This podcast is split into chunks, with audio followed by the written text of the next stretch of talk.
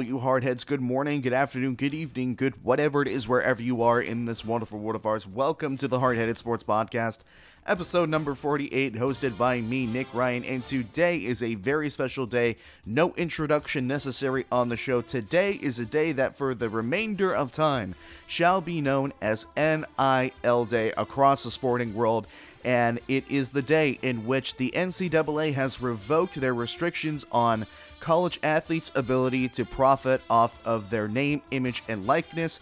And as of today, July 1st, 2021, every single college athlete in the nation, no matter what sport you play, no matter what gender you are, you now have the ability to profit off of endorsements of your name, image, and likeness. And this is something that teams and, and coaches and players have been fighting for for uh, I almost said hundreds. It feels like a hundred years, but many many years, decades at the very least, and it has been something in which it has become predominantly very apparent just how much money the NCAA had been making previously and how absolutely none of it had been going to the athletes that were playing, despite most of the work being done by the athletes, of course. And today we're going to primarily focus on college football because that's the biggest one.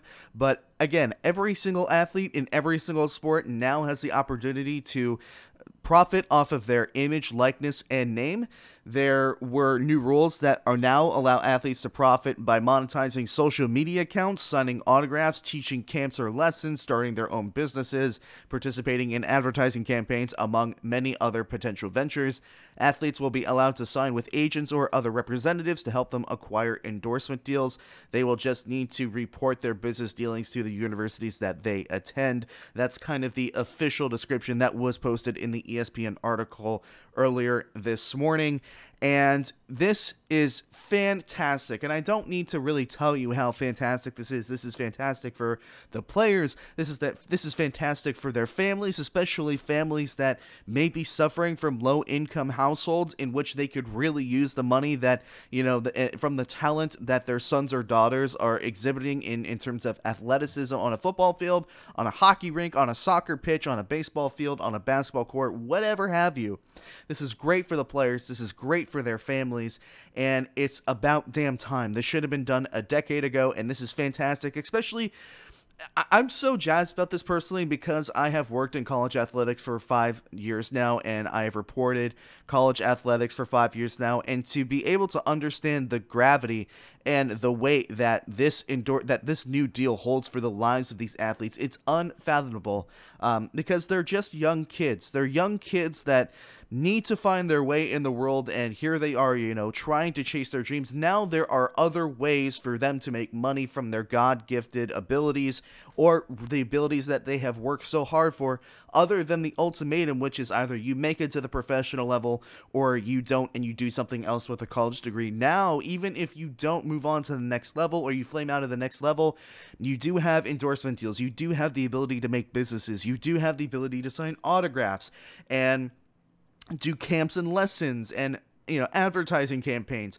There's so much more on the table. It is less life and death when it comes to making the professional leagues. If you are somebody that is trying to make money off of your your your talents and your skills which that's what everybody else in the entire universe does right? We make money off the things that we are good at. That's why that's what going to that, that's what going to work is. That's what having a job is. Now obviously i don't I, it, obviously, it would depend. I mean, depending on how well you flip a burger somewhere. But my point, my point being, right, this is fantastic for the college athletes, and athletes have already, you know, taken you know, no quarter. They're going after it. McKenzie Milton, quarterback for Florida State University, and D'Eriq King, who is the quarterback currently for uh, University of Miami. They have already founded a foundation. Uh, I think it's called Dreamfield, which will specifically be working with NFT to help encourage and help along other athletes in their ventures, their business ventures. Uh, of course, McKenzie Milton was the UCF quarterback before he went down with a horrific leg injury. Now he's transferred to Florida State, which is where I, I work. Uh, so this is this is a little bit of pride speaking for me as well. Normally I go unbiased on these takes, but a little bit of pride for me as well. Uh, Milton is now, as I said, working with D'Eriq King, the enemy at University of Miami, to uh, create a Dreamfield foundation uh, to help these athletes move along, and it is absolutely fantastic. And um, the ability for these athletes to start profiting off their likeness is something that, as I said, should have been done a full on decade ago. And now that they finally have the opportunity to do and do things that they normally wouldn't have been able to do is going to make the choice on whether or not to first of all go to college but also where to go to college it spices things up dramatically and again, this is coming off of a bunch of pressure applied on the NCAA in the past couple of weeks. Over two dozen states had enacted laws that directly imposed the NCAA, the NCAA's regulations on obviously profiting off of player likeness. And some of those major states were major money making states for the NCAA. So we're talking uh, Texas and Florida and California. Some of those are big, big states. California, I think, was the first major one to start this snowball. And then, of course, there was a big Supreme Court decision that weighed on things eventually as well. Things were just getting too tight for the NCAA to continue operating as the status quo, and they again as i have said multiple times i know this is a pretty unorganized video but i'm just so happy. I'm so happy for you know the the sport. I'm so happy for the evolution of college football basketball baseball whatever have you. I'm happy for these kids. I'm happy for these kids families especially you know these families that really could use the income um, as and, and and it makes it a less life or death situation as opposed to making it to the professional game uh, for some of these athletes who want to profit off of their their skills and their talents. So, uh, it's it's fantastic across the board. You should see sponsorships with players start popping up immediately is probably players from Alabama, from Clemson, from Oklahoma, from USC, from um, University of Florida, Florida State University, like wherever you're going to start seeing endorsement deals pop up all over the place. This is a great day for college sports, and it's an evolution of college sports that needed to happen for close to a decade now.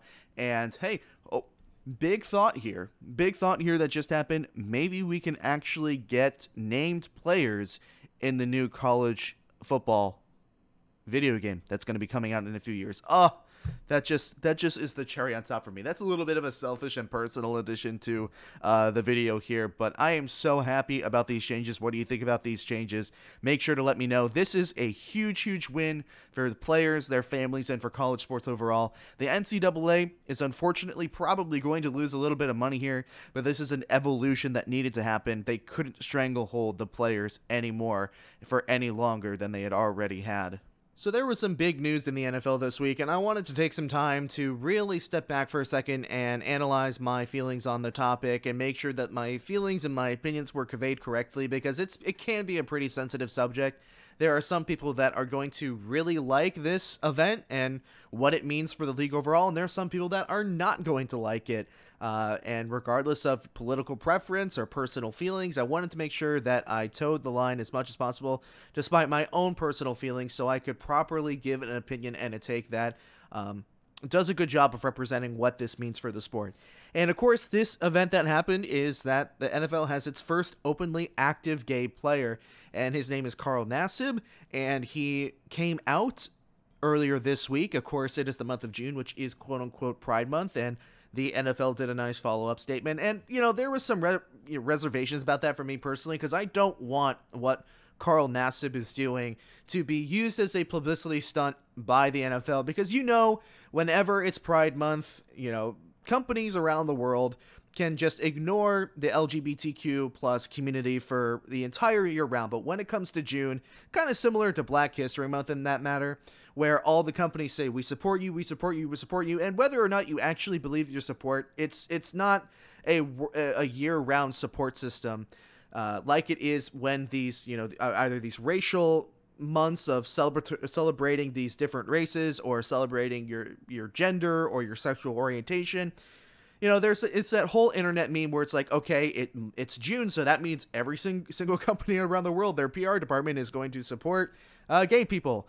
You know, kind of that sort of meme. I, I don't want that to be what this ends up being for the NFL. I don't want Carl Nassib's courage to come out publicly as being gay to be used for a publicity stunt by the NFL to you know really to to to basically open up itself to a larger audience that maybe it wouldn't have had before uh and seemingly a horribly underappreciated and horribly over uh, underrepresented faction of, of people who love football or play football that but also maybe gay as well. So I wanted to kind of like air that concern as well, but I did want to talk about Carl Nassib and what he's doing. And if you missed it, he made a post on Instagram, which I like the way that NFL players have been posting on Instagram recently. It comes from word of mouth. It doesn't come from word of mouth, it comes from their mouth. So you talk about JJ Watt announcing that he is being released by the Texans and where he's going uh, as opposed to being announced publicly through leaks or through agents. I, I like the fact that Carl Nassib took the time to say it from his heart and say it from himself. And he said, What's up, people? I'm at my house in West Chester, Pennsylvania. I just wanted to take a quick moment to say that I'm gay. I've been meaning to do this for a while now, but finally feel comfortable getting it off my chest. I really have the best life, the best family, friends, a job a guy could ask for. I'm a pretty private person, so I hope you guys know that I'm not doing this for attention. I just think that representation and visibility are so important. I actually hope that one day videos like this and the whole coming out process are not necessary, but until then, I will do my best and my part to cultivate a culture that's accepting and compassionate. And I'm going to start by donating $100,000 to the Trevor Project. They are an incredible organization. They're the number one suicide prevention service for LGBTQ youth in America. And of course, as I said earlier, Roger Goodell supported that statement, and the NFL also donated a sum of money to that same uh, Trevor Project organization. So, obviously fantastic for Carl Nassib. Support is, for the most part, especially from players and players on his team, has been overwhelming for the guy. And you're going to see a lot of comparisons to this, and this is kind of why I wanted to talk about it today and take some extra time. You're, you're going to see a lot of comparisons to Michael Sam when you talk about Carl, Carl Nassib and how he is the first actively gay player uh, in the NFL. And I want to point out that Michael Sam and Carl Nassib, the situations are not the same, and it should not be treated the same at all. Because the situation with Michael Sam, obviously, if you remember or if you don't, he was drafted later in the rounds. He was an, I think, an SEC Defensive Player of the Year at one point. He was drafted in the later rounds, and he was seen on national TV kissing his boyfriend then, or his husband. I can't quite remember which one it was. And then it became a gigantic media storm of Michael Sam and you know how he was the first gay player or one of the very uh, open gay players to be potentially trying out for an NFL team. And what happened is that Michael Sam just kind of did not make the team. He was not good enough to make the team, and somehow, some way, that was misinterpreted as being him being pushed out by the league because he was gay, or pushed out and and roadblock and blacklisted by the league because he was gay. And the truth of the matter is is that Michael Sam just was not good enough to be an NFL football player. And as unfortunate as it was for him, you know, he was at that time the icon that gay people who either played or watched football could latch onto and, and appreciate and feel represented by. So, you know, there was a lot of misinterpretation about who Michael Sam was and what he, you know, meant to people and also like how he was pushed out of the league because he wasn't pushed out of the league. The fact of the matter is is that he couldn't play ball. He could not hang. Carl Nassib is a different story. He's been playing in the NFL for four years now. He plays for the Raiders. He's a very solid defensive lineman, and he's already displayed the fact that he can do his job. He could do his job well. His sexual orientation does not detriment his ability to play football and you know that that kind of also is another difference between him and Michael Sam is people are saying, well, why would why would I really want to be tackled by if I'm the quarterback? Why would I you know want to shower with him or why would I want to be tackled by him?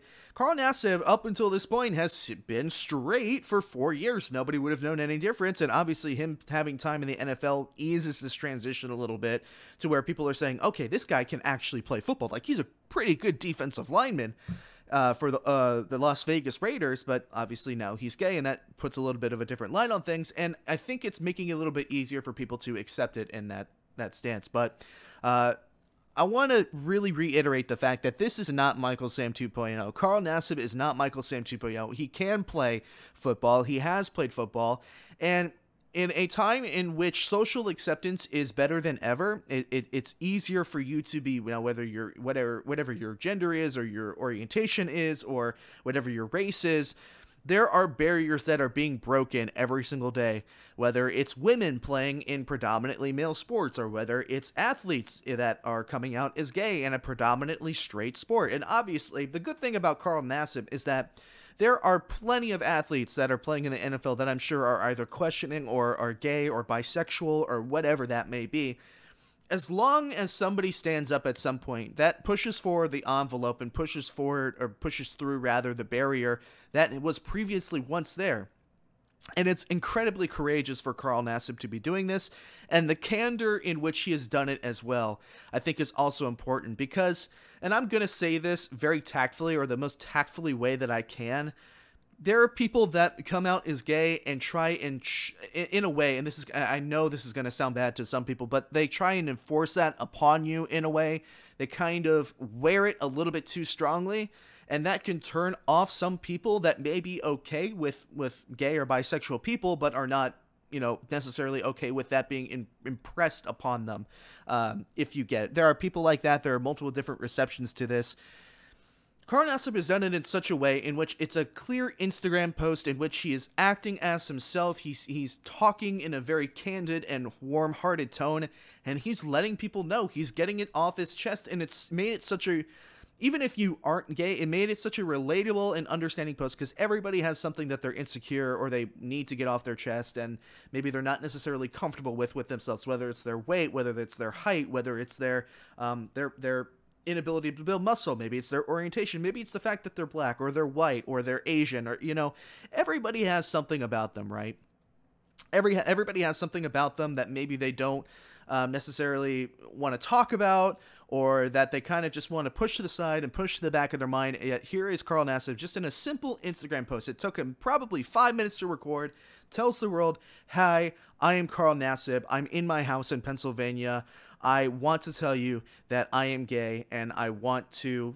build a conversation and I want to contribute to the Trevor Project to um, contribute uh, against suicide numbers for LGBTQ plus uh, youth in America.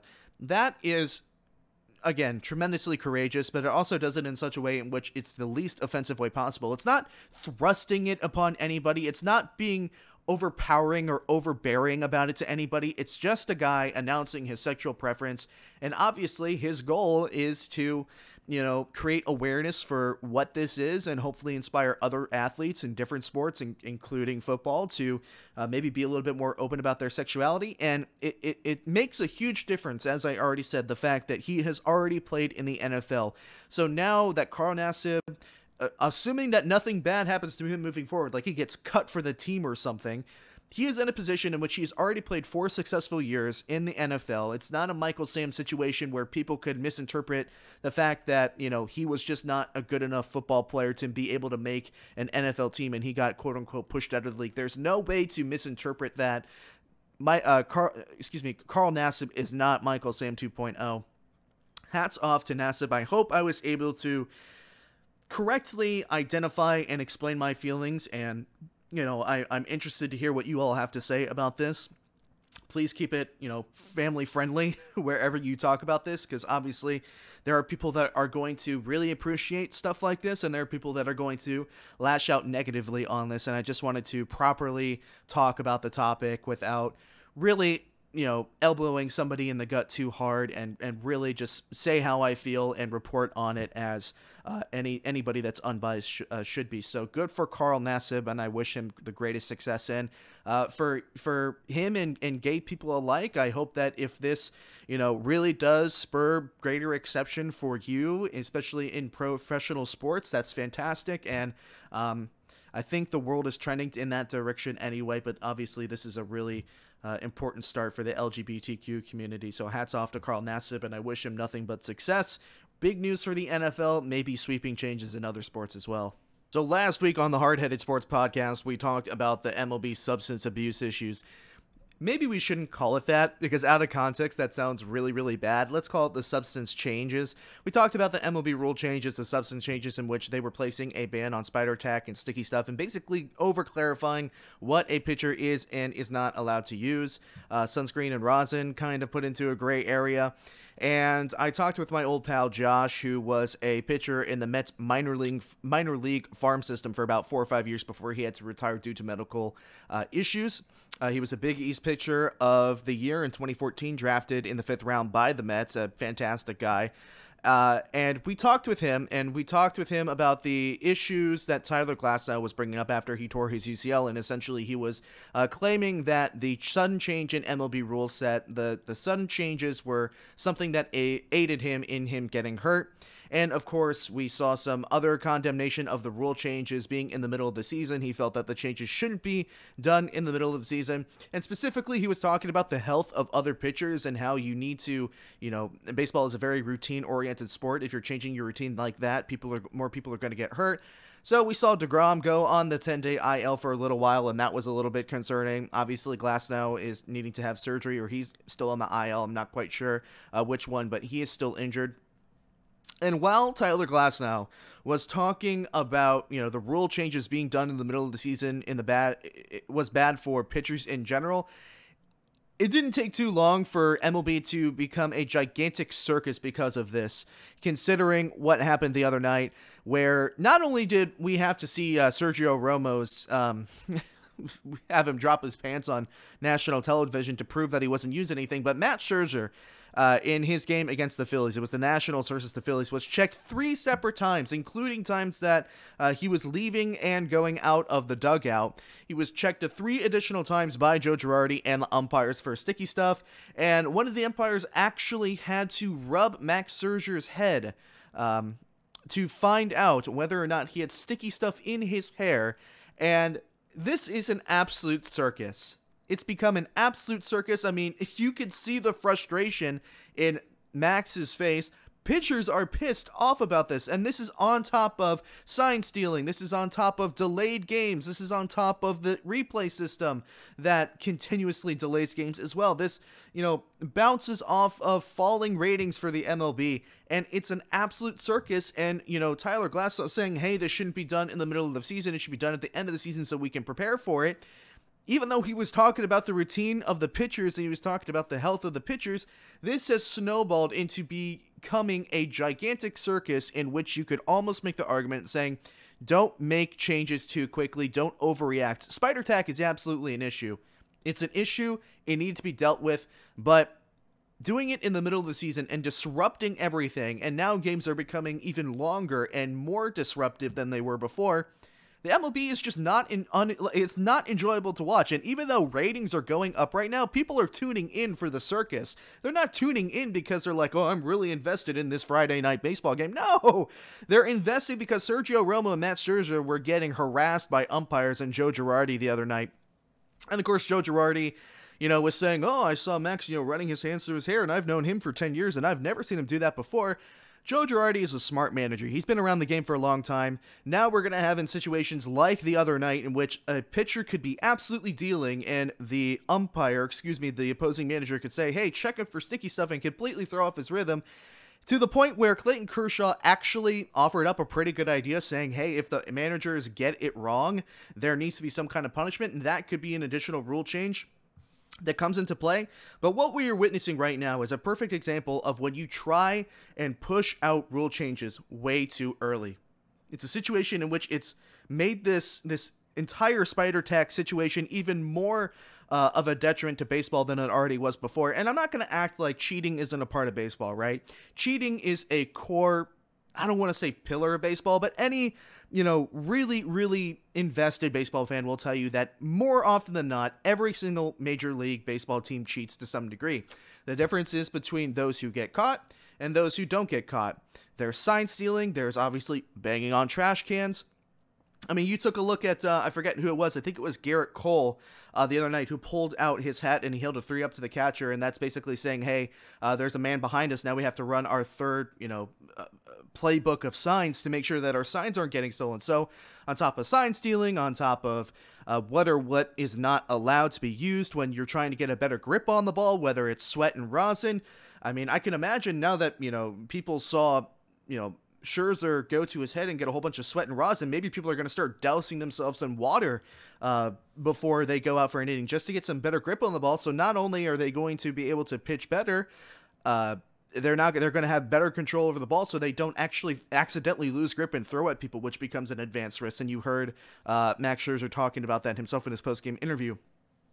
It's just become uh, catastrophe. I'm not going to act like it's doomsday scenario for Major League Baseball, but you can't say that this is good for baseball. And even though Tyler Glasnow was saying, hey, we can't change rules in the middle of the season for the health and safety of the pitchers and for the sake of their routine, it has absolutely snowballed and become such in a revolving door of issues. It's like Major League Baseball is a sinking ship, and every single try Every single time Rob Manfred tries to rush down to the second deck and plug the leaking hole, he spurts open two other leaks in different sections of the ship, but because he is not taking the time to plug the right holes.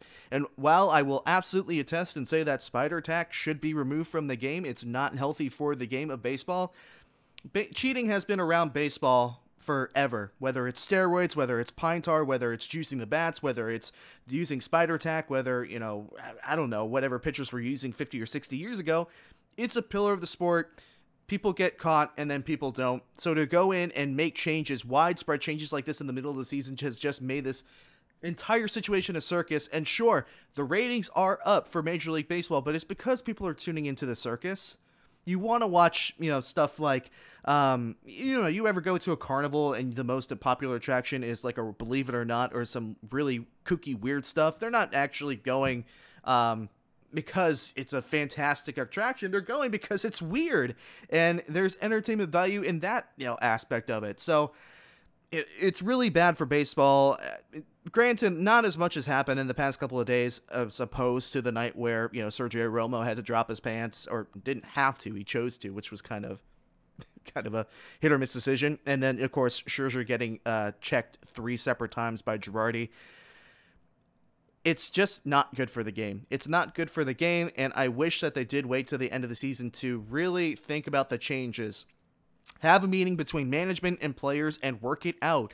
Get a baseball that is good for both sides. Make sure that gray areas in the unwritten rules of baseball are stamped out to make a better and more efficient game because it's one thing if you're trying to, you know, make the game more watchable and reduce the cheating of it. That's one thing, but when you overreact, not overreact, but you you rush out changes in the middle of the season and it just opens up other loopholes for managers and players to exploit it's just going to make everybody pissed off. You could tell that management's pissed off. You could tell that players are pissed off. You could tell that games are taking longer on top of uh, sign stealing and shifts. Oh, the shift is another big one. Shifts in games, um, slowed down games, you know, the pace of the game. It's just not good for baseball. Baseball is a circus right now, and these changes should have been done at the end of the season to avoid uh, kind of Major League Baseball being a little bit of a laughing stock right now. I know that seems like a little bit of an extreme interpretation of what's happening, but you take a look at the events that happened it's like how could you, how could you not take a look at this and say wow this is just so unprecedented and very weird for a professional sport like this?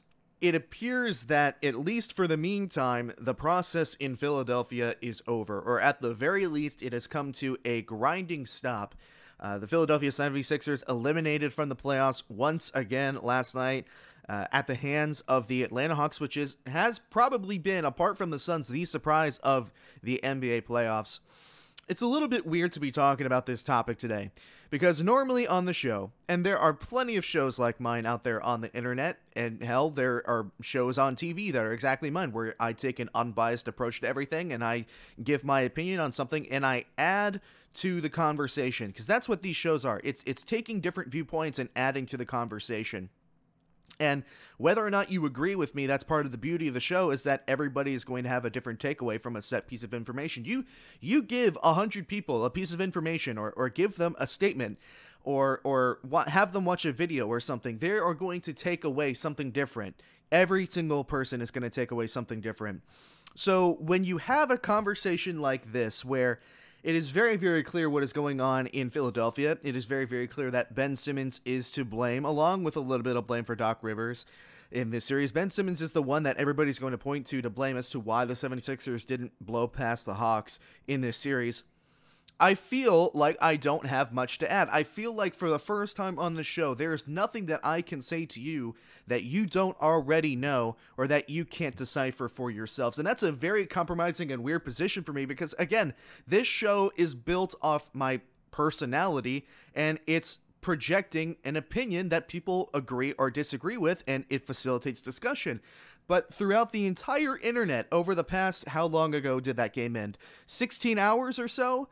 The general consensus has been what the hell happened to Ben Simmons and how did it get this bad to where he is single handedly keeping his team from the potential that it has. Now, granted, you, there are parts in this series where you can point to different players on that roster and different people on that coaching staff and say, you need to do better in that moment. Tobias Harris being a general pedestrian throughout the series, Tobias Harris, you could point at him and say, hey, what are you doing? You need to play better. Joel Embiid playing with a uh, torn ligament in his knee. You say, well, look, Joel, it, it's rough for you to play. You've got that excuse that you're injured, you're not playing 100%, but still, you can make better decisions, unlike turning the ball over in crucial fourth quarter moments in Game 7. You need to do better. Doc Rivers continuously showing that he has teams, although I think Doc Rivers is a great coach, he continuously has teams that fault in the, la- the late half of series. They had a 2 1 lead on the Atlanta Hawks. They lose the series uh, 4 to 3.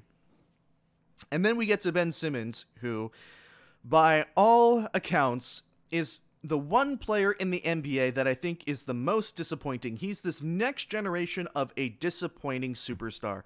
A superstar that coming into the league, you take a look at him and you say, this guy has tremendous talent and athletic ability, but if he makes that next leap, he is going to be almost unstoppable. Players that I consider in this category are Giannis Antetokounmpo, Ben Simmons, even Kevin Durant and Russell Westbrook, for that matter. But where Giannis has excelled, and I have given Giannis a lot of criticism over the past couple weeks. I said he can't really buy his own shot. He's a little bit of a liability when it comes to those fourth quarter moments when he needs to shoot the ball from outside, you know, 12 feet. Because uh, if you look at his shot chart, Giannis is driving through people and being superior in his athleticism, and that's how he gets most of his points. So that was always been my criti- my criticism of Giannis, as good of a player as he is. And Ben Simmons, his game was often perceived to be the same way. But the difference between the two is that Giannis has actually put in the work to get better and he's not afraid to shoot. Now, some people, when they see Giannis pull up for a, uh, a, a, running jumper on the three point line, it kind of just makes you cringe a little bit and says, oh, What are you doing?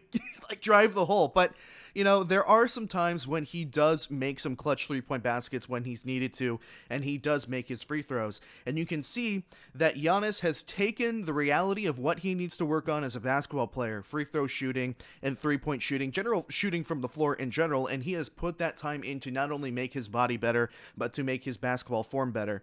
Ben Simmons has done absolutely none of that to the point where it has wrecked his confidence completely, and now he's considered a liability. And sure, uh, Kenny the Jet Smith made a made a, made a point on t- uh, inside the NBA on TNT saying he doesn't go from an all star to a liability in three months. And my answer to that was that Ben Simmons has pretty much been a liability for the past two seasons for Philadelphia. This was Philadelphia's season. This was their best chance to go to the finals and win a championship in Philadelphia. Because I would argue that if the Bucks win this year, they'll be back stronger and better than ever next year. The Nets are going to be healthier next year. So there was never going to be a better chance than this year in which the Bucks were coming in as kind of a uh, uh, the word being, I guess, um, an unforeseen force kind of up in the air as to how well they were play they would play considering how they exited the playoffs in the bubble. And then you had the Nets in which their health was a great concern and their health is inevitably I think what turned the series around in the Bucks versus Nets series. So there you have 76ers and all you have to do is go through Atlanta, which granted Atlanta is playing tremendous basketball. They're extremely well coached and they have been the surprise of the playoffs as I've said but it's still a team that you should be able to beat when you have the best center in the game apart from Anthony Davis in Joel Embiid, and you have a good coach with a good supporting cast. Apart from your second superstar on the team, who is just so afraid to shoot the basketball, so, so afraid to drive the hole and shoot because he doesn't want to shoot free throws. This entire thing is on Ben Simmons. And again, it's a weird position for me because I don't have to tell you any of that. I feel like the general reception around the internet, around the world, is yeah, it's Ben Simmons' problem. You don't have to tell me that. Uh, just some stats that I pulled up from uh, the ESPN article that I was reading last night, or this morning rather, trying to find something, trying to find a different angle to take to make this a little bit more interesting than me just dumping on Ben Simmons. Uh, but again, there's there's no other way for me to really look at it, and I'm interested to see if anybody else can take a different angle or if anybody else is still going to defend Simmons after this.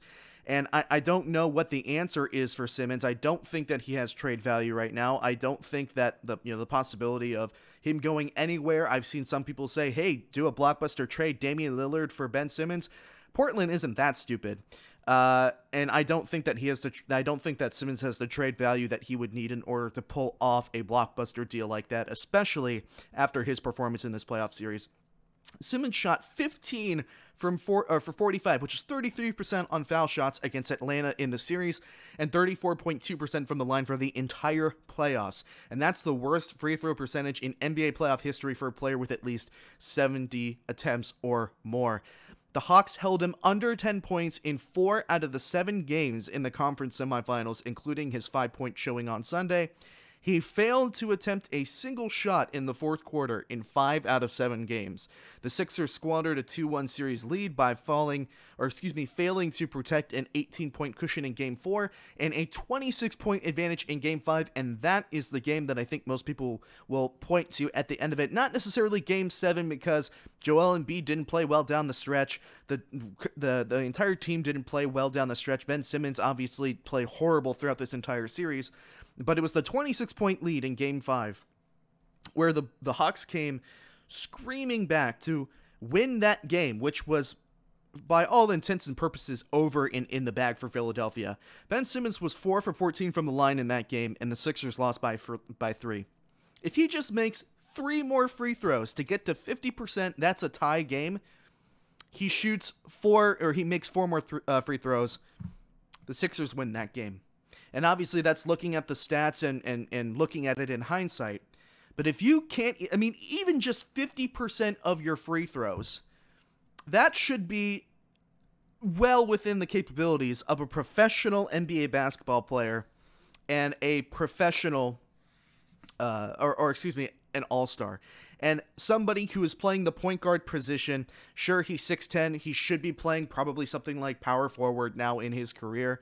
But it's not like he's Shaquille O'Neal, where he's, uh, you know, a seven foot one center that his main job is to legitimately dominate the rim and to dunk the ball home, make small hook shots. He's not Shaquille O'Neal. Ben Simmons is a player that plays on the perimeter. He should be able to make shots. He should be able to make free throws, no matter how tall he is, no matter how uh, athletic he is, and and how he has learned to play the game of basketball. There is something broke with Ben Simmons' confidence to not only say, I'm not going to shoot the ball, but also saying, I am just knowing that I'm not going to make free throws. There's no point in me for, uh, to me to even drive the lane.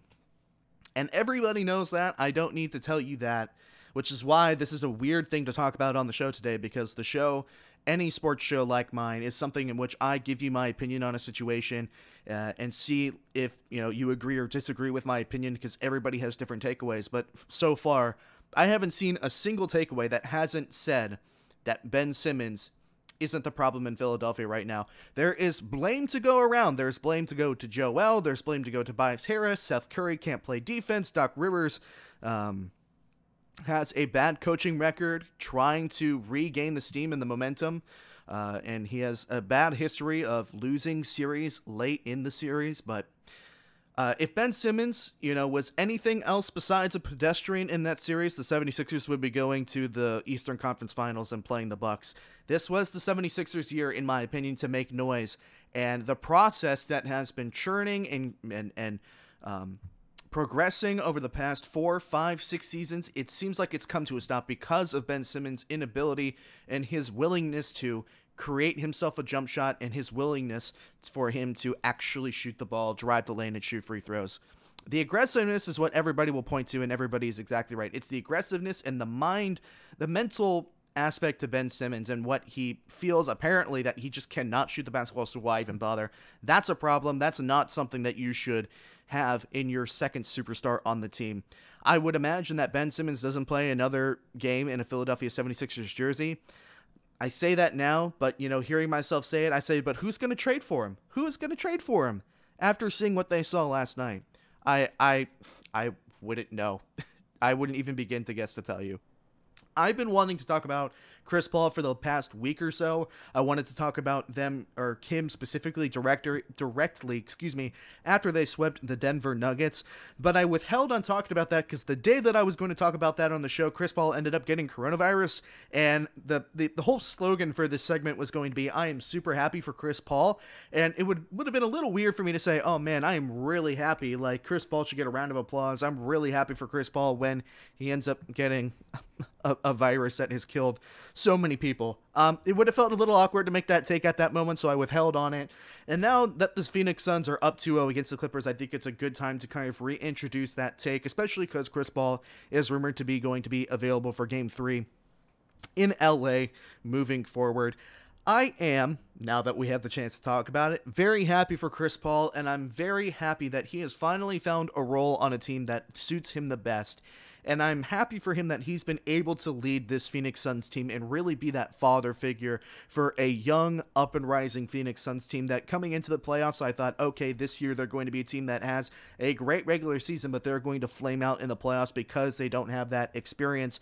And then they'll come back next year and they'll be really dominant. But no, the Suns, kind of like the Hawks in the Eastern Conference, have exceeded expectations, and I contribute that a lot to the tutelage that Chris Paul has been able to give this Phoenix Suns team especially in a game two situation like last night where, hey, look, Devin Booker didn't play well. He had objectively a pretty bad game. He was 5 from 16 from the floor, 1 for 3 from three point range. He hit all his free throws. He was 9 for 9, and he ended with 20 points. But for Devin Booker's standards, in which his job on the team is to be a wet bucket. You know, he is supposed to just drain threes and really shoot the ball well and provide a lot of the points for this team if Devin Booker had this type of game last season and the season before that, Phoenix would have absolutely lost that game. I would have I would argue that any night that Devin Booker wasn't putting up 25 to 30 or more, the Phoenix Suns were oftentimes losing that game. And now you have a team in which this team, sure, obviously it's different. This team has not only matured, but it has grown in such a way that you can really see Chris Paul's mentorship throughout the team. A lot of calmness, no overreacting. They seem very determined. They seem very, very Chris Paul esque. And you see it towards the end of a game last night, which, as I said, Devin Booker was not playing well towards the very end, you have nine point excuse me, not nine. You have zero point nine seconds left to find a basket. Now, some of this is due to the fact that Demarcus Cousins, just in a brain dead play, was not covering the baseline or not putting his hands up above the baseline. Because hey, look, any basketball person will tell you if they have 0.9 seconds left in the game, the only hope that they have of scoring is a lob to the hoop and he wasn't covering the baseline, and DeAndre DeAndre Ayton was just that much taller than Zubac, and he was able to slam it home for the wins to take the 2-0 series lead. But the the the guts and the maturity of this Phoenix Suns team is something so rare for a team that's this young.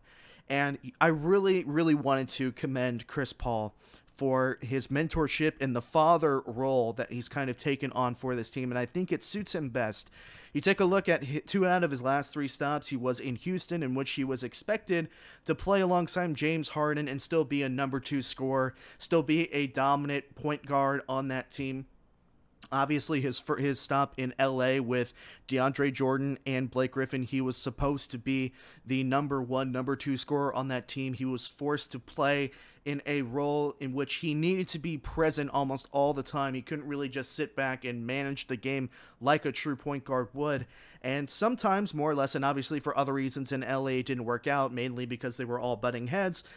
But you take a look at his situations in recent years in which he goes to OKC and he leads a team that had no business being in the playoffs to a playoff appearance in the bubble.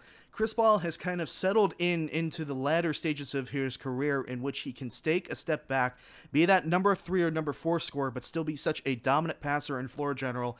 And I love this role for him. I feel like he's happy in this role. He gets to lead this team and all the experience and all the knowledge and all the mentoring that has taken place by Chris Paul throughout the season for the Phoenix Suns has really allowed the Suns to be able to win games like this. And again, I don't want to put all the credit on Chris Paul because I do think that Monty Williams is a fantastic basketball coach, but I do see Chris Paul's fingerprints all over the team when it comes to the calmness of the team, the guts of the team, the ability to fight through adversity I think this Phoenix this Phoenix Suns team is really great and has really benefited from Chris Paul.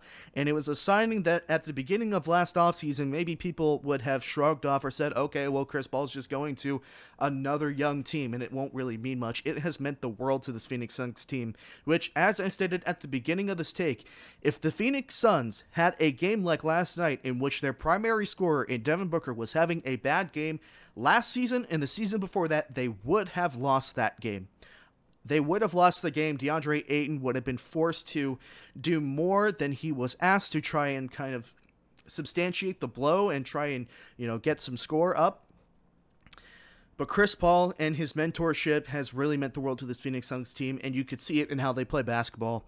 You could see it how they handle adversity, and I'm very proud and happy that Chris Paul has been able to find this role for the team. And now the national media is taking and and that's kind of the most important thing is the fact that the national media is becoming aware of it and they're getting to see it and they're starting to give him some praise that he is due. Some praise that I think was taken away in which he failed to you know move past the past the Reference Conference Finals in his time in LA and his time in Houston being not what it was supposed to be because of Harden. And of course him being on a team that wasn't very good, but he led that team to the playoffs last year in OKC, and now he's at it again. And now the media is taking notice of what Chris Paul can do and what he means as a mentor and what he means in a leadership role for a young, rising basketball team that is exceeding expectations. And that's the end of this episode of the Hard Headed Sports Podcast. Apologies for it coming out so late. We had a lot of catching up to do. My name is Nick Ryan, and with that being said, stay hard headed, but have a nice day.